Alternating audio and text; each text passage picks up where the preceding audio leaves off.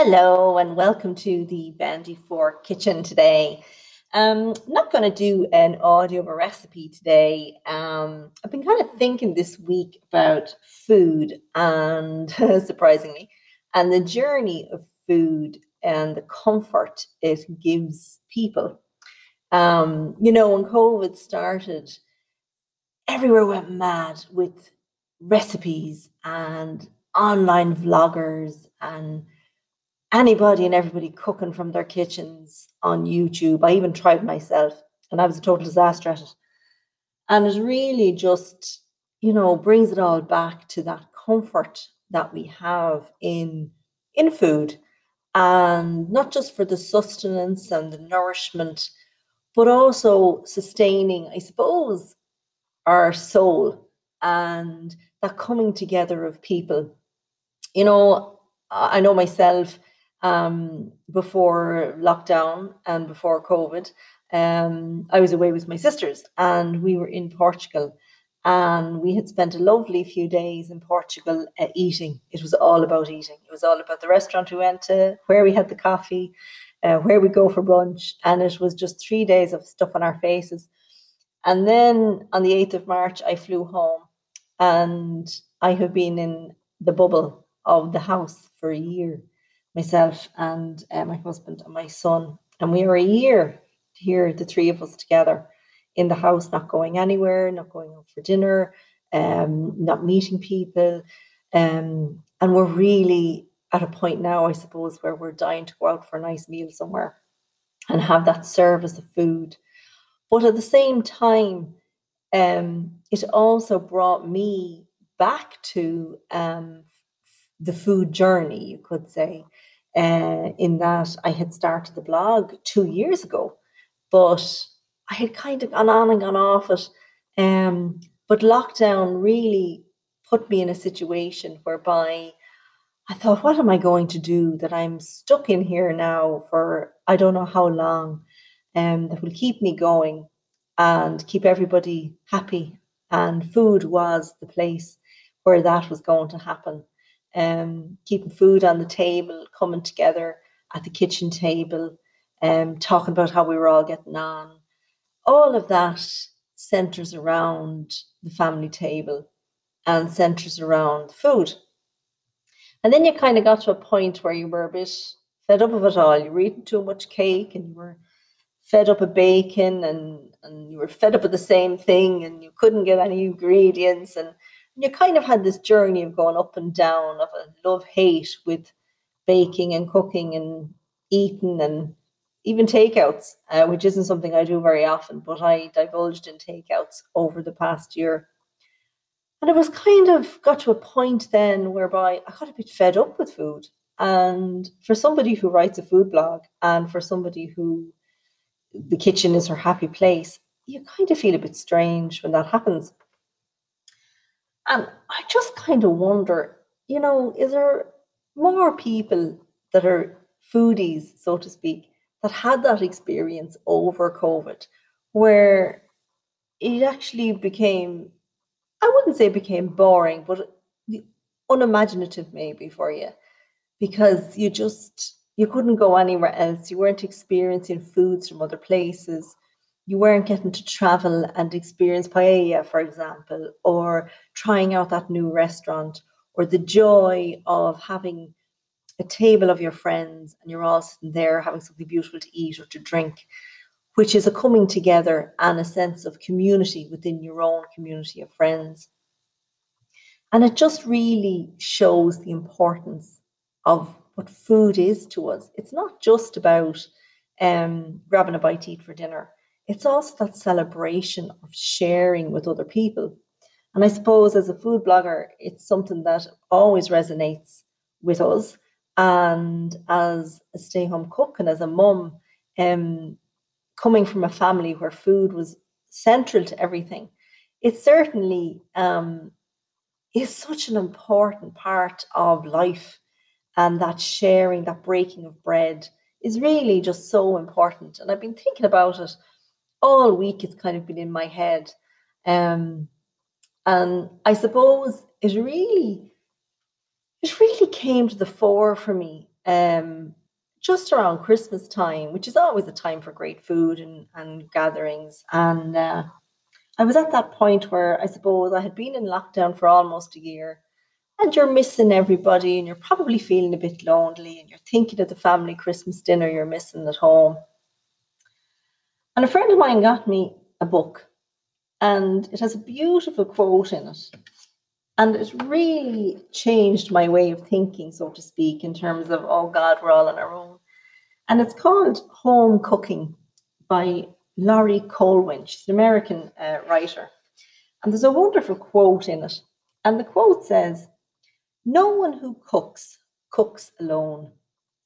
Even at her most solitary, a cook in the kitchen is surrounded by generations of cooks past the advice and menus of cooks present, and the wisdom of cookbook writers. And I just thought, isn't that the most beautiful thing to say?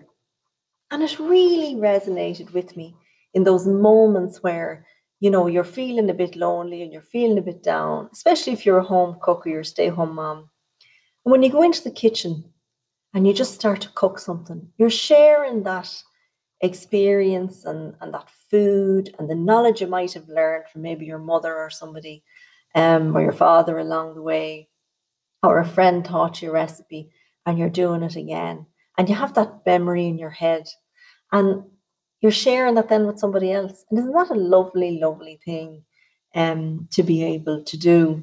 And when I read that quote, at the time I read it, I was feeling a little bit despondent, I think you could say.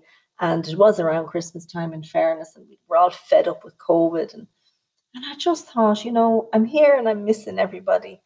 And they're not really gone and they're still with me. And I can cook things that my mother showed me, or I know my father would love to be eating, you know, and I can share all of those things, whether it's chocolate biscuit cake my Auntie Maudie used to bring us, or egg flip that my mother used to make. All of these little things um, they're all regurgitate memories and positive moments in your life. And I think food gives us that. And we really, we really need to embrace it in all its forms. And we're very lucky that with the way technology is and travel was before COVID, we've gotten to experience so many different foods and cultures and traditions um, in our lives, in, in our generation. And it's a wonderful, wonderful, wonderful thing. And as I say, it was just pondering in my head this week um, as I was going through different recipes, I suppose, in the run up to St. Patrick's Day, which is next week.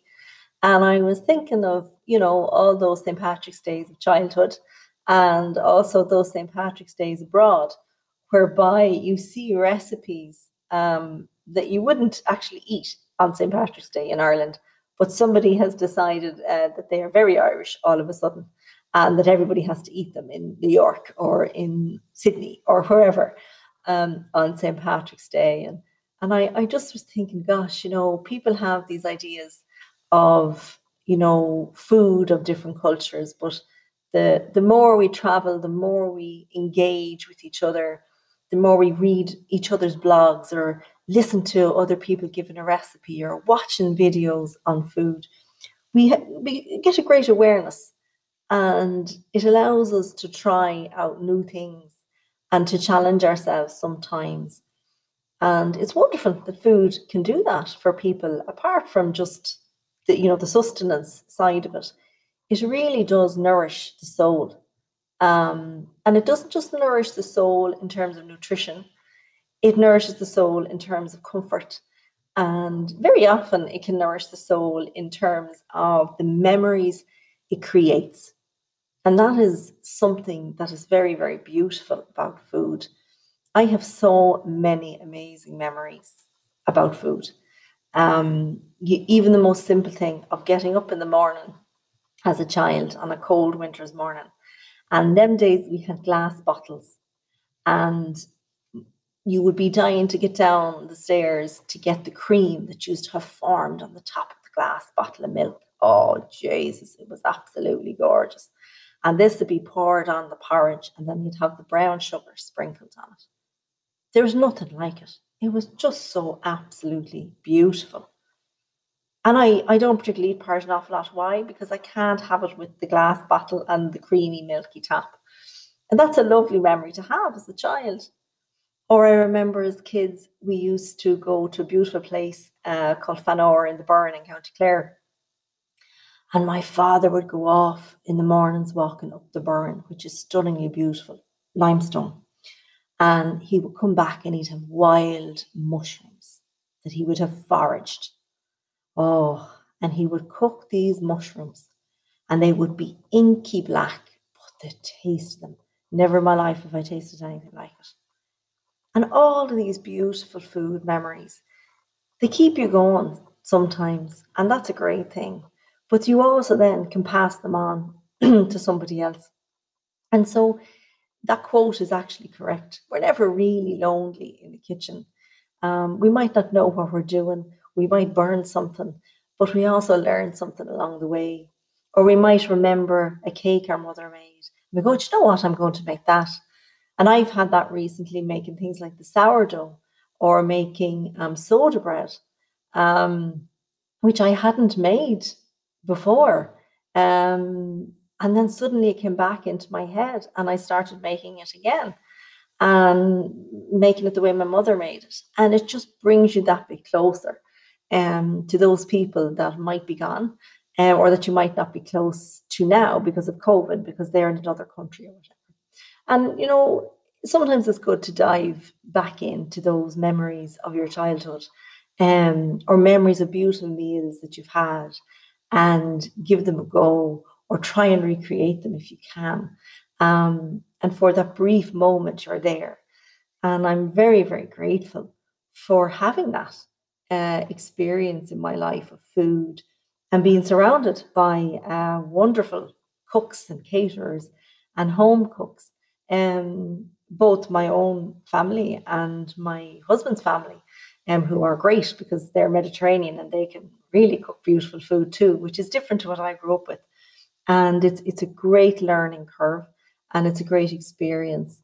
And you know, sometimes we wonder, oh, you know, should we be making fairy cakes with our kids and all of this kind of stuff? I don't, you know, I cooked with my mother, but not everybody does. But I think if your kids have an appreciation of food um, and are shown lots of different kinds of foods to eat, they will gain that as they grow up and they will have those memories.